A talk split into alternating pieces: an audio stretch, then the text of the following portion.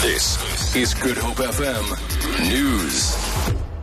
Minister of Higher Education and Training, Blade Nzimande, will meet Police Minister Nathi Nhleko and Acting National Police Commissioner Khomotso Phahlane today to discuss the role of police in protecting universities. The meeting will be held at the University of Witwatersrand. Nzimande's department says the meeting will focus on the police's role in protecting university property during student protests, as well as preventing violence and racial confrontation. The meeting comes after several student protests at universities turned violent. violent and university property was damaged or destroyed.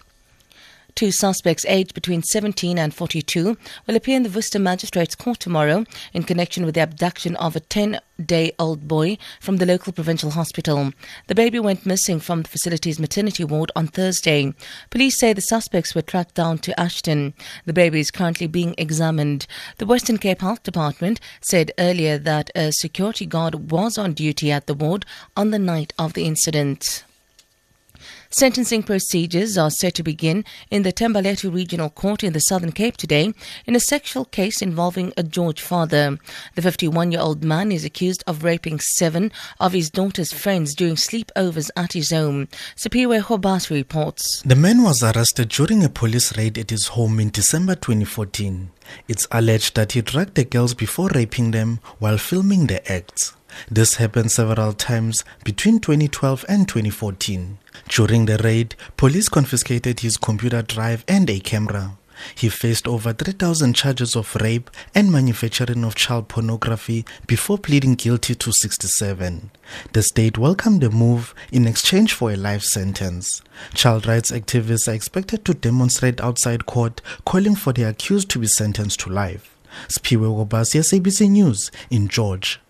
Former Israeli leader Shimon Peres has dismissed criticism over how his country has handled the Middle East crisis. Peres was speaking at a meeting with the South African Jewish community in Sandton last night. Israel has been widely criticized at the U N and elsewhere for its occupation of the Palestinian land, a conflict that has claimed thousands of lives. However, Shimon Peres says under the leadership of former Prime Minister Ariel Sharon, Israel moved its twenty-five thousand settlers out of the Palestinian land. We took out by force our settlers. You know, we have had to mobilize seventy-five thousand policemen to force them out.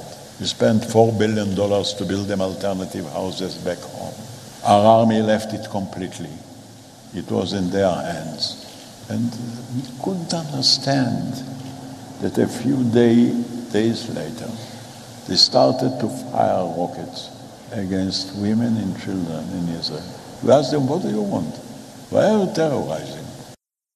For Good Hope F M News, I'm Sandra Rosenberg.